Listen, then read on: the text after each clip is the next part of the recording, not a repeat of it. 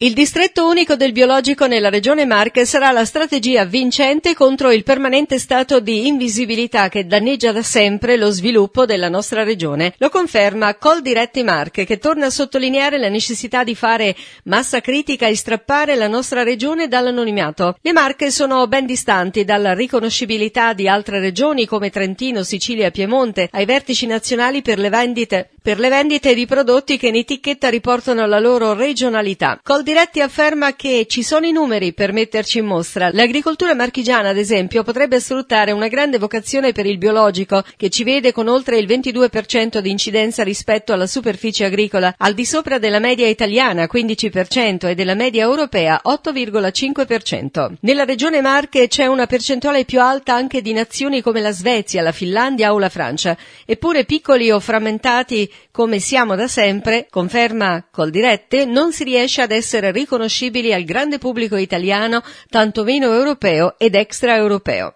Si dice Marche regione al plurale per sottolinearne varietà e diversità dei territori, degli ambienti e delle produzioni, ma questa ricchezza nel tempo si è trasformata in un limite. Per questo gran bene ha fatto la regione Marche nella figura dell'assessore all'agricoltura Mirko Carloni a pensare ad un distretto unico del biologico, magari il distretto del biologico più grande d'Europa, un nuovo brand che di questi tempi può solo fare la differenza. Unire le varie realtà servirà dunque a capitalizzare i grandi sforzi che in questi anni hanno consentito al biologico di affermarsi nella nostra regione come in poche altre in Europa. Tornare ad essere frammentati in piccole realtà senza coinvolgere tutti gli attori ridurrebbe il potenziale che la regione Marche potrebbe esprimere e in meno di un secondo riuscire a polverizzare l'unico settore che può ancora dare alla nostra regione una grande visibilità. Con circa 104.000 ettari, oltre 4.000 operatori la regione Marche è una delle regioni di punta dell'agricoltura green e certificata con un'alta concentrazione di negozi e ristoranti che propongono articoli e alimenti biologici. Seconda regione d'Italia con rispettivamente 45,9 e 24,3 attività per milione di abitanti. Natura, salute e agroalimentare di qualità sono insomma il biglietto da visita di un sistema Marche che unendo le varie peculiarità dei rispettivi territori può proporsi all'attenzione di un pubblico più vasto. Dalla prima pagina al libro, individuando metodi, tecniche e strumenti per superare gli ostacoli della scrittura e migliorare il proprio approccio con il testo. È questo il percorso che si prefigge Scuola Passaggi, la scuola di scrittura istituita da Passaggi Festival, un progetto che nasce anche dai contatti costruiti in questi anni anni dentro l'evento dedicato alla saggistica in programma ogni anno a Fano. La scuola è diretta da Lorenzo Pavolini, scrittore e conduttore radiofonico e prevede due corsi in presenza distribuiti in tre weekend. Il primo nei mesi di aprile, maggio e giugno, il secondo ad ottobre, novembre e dicembre con sede a Pesaro e a Fano. I due corsi, denominati Basi e Generi e Scrivere un libro, si completano a vicenda, fino a dare agli iscritti tutti gli strumenti per realizzare un proprio progetto editoriale, ma hanno anche anche una loro autonomia e possono essere frequentati in maniera indipendente. Sequestrato dai carabinieri un poliambulatorio nel centro di Pesaro, Igea Policlinica, per aver fatto tamponi rapidi senza alcuna autorizzazione. I referti venivano firmati da un'infermiera e in caso di positività la struttura non informava il Dipartimento Prevenzione dell'Asura, ma demandava al paziente l'onere di farlo, in contrasto con la normativa. Alcuni referti parlavano di test molecolare, ma nessun laboratorio aveva mai processato realizzato i test molecolari per IGEA. Si trattava sempre di tamponi di tipo rapido, fatti pagare 70 o 80 euro. Nel decreto di sequestro si ipotizza il reato di truffa aggravata ed esercizio abusivo della professione. Asur Area Vasta 1 ha lanciato un appello online a chiunque fosse andato negli ultimi 20 giorni a sottoporsi al tampone presso la struttura dovrà contattare l'Asur al numero 0721 42 44 07. Si ampliano i progetti di orticoltura sociale e didattica per la riabilitazione e l'inserimento lavorativo dei detenuti in agricoltura, promossi da Regione Marche Assam nelle carceri marchigiane nel periodo 2021-2023. Siglato il rinnovo del protocollo d'intesa tra la Regione Marche e il provveditorato dell'amministrazione penitenziaria per Emilia Romagna e Marche che li sosterrà. Obiettivo è aumentare il numero delle strutture penitenziarie marchigiane coinvolte in progetti formativi riabilitativi con l'inserimento della casa detentiva di Pesaro e l'ampliamento delle attività zootecniche a Barcaglione, ad Ancona. Si avvieranno le attività previste a Montecuto, sempre ad Ancona, e proseguiranno quelle nel carcere di Ascoli Piceno. Tra le attività che verranno svolte a Montacuto, quelle legate alla vitivinicoltura, con l'impianto di un vigneto, e all'orticoltura. Ad Ascoli Piceno si continuerà con l'orticoltura.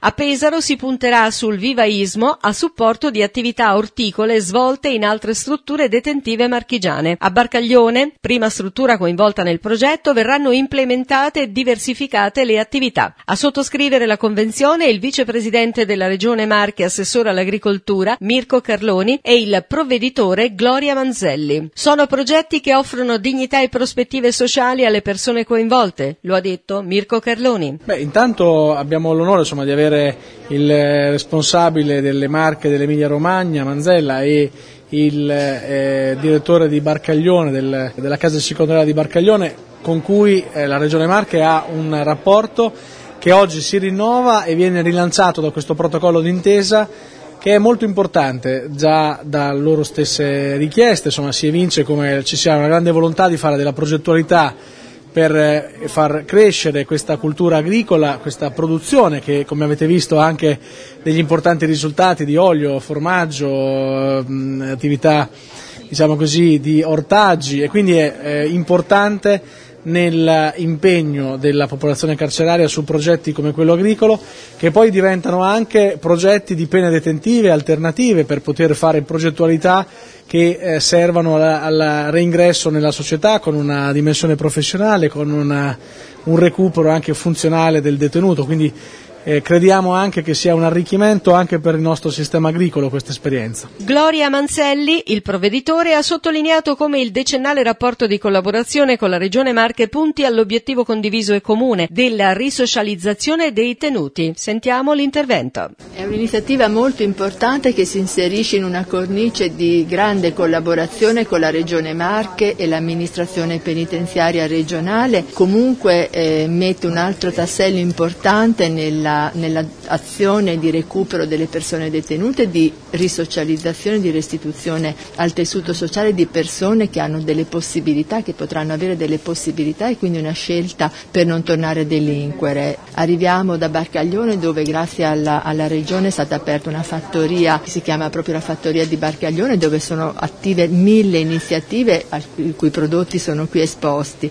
Quindi è molto importante, ma è ancora più importante oggi questa sottoscrizione di questo progetto protocollo, quindi rinverdire e rinnovare la collaborazione perché estenderemo anche ad altri istituti della Regione Marche, Ancona, Montacuto, eh, Ascoli, Piceno e Pesaro l'esperienza dell'agricoltura sociale, sempre di più quindi legati al territorio, sempre di più la grande sinergia tra il dentro e il fuori per un domani costruttivo e eh, come dire, all'insegna del recupero della persona proprio per creare più sicurezza sociale con progetti di lavoro, con progetti di attenzione alla persona detenuta rispetto ai quali nessuno di noi può sottrarsi dall'impegno in questo senso. Giuseppa Fattori, 98 anni, conosciuta da tutti come Nonna Peppina, è stata nominata commendatore della Repubblica Italiana dal Presidente della Repubblica Sergio Mattarella. Nonna Peppina, simbolo della resilienza dei territori del centro Italia colpiti dal sisma e del loro attaccamento alla terra di origine, non ha mai voluto abbandonare il suo paesino, tanto da andare a vivere in un container a San Martino di Fiastra, a due passi dalla sua abitazione dichiarata inagibile. Una volta che la casetta in legno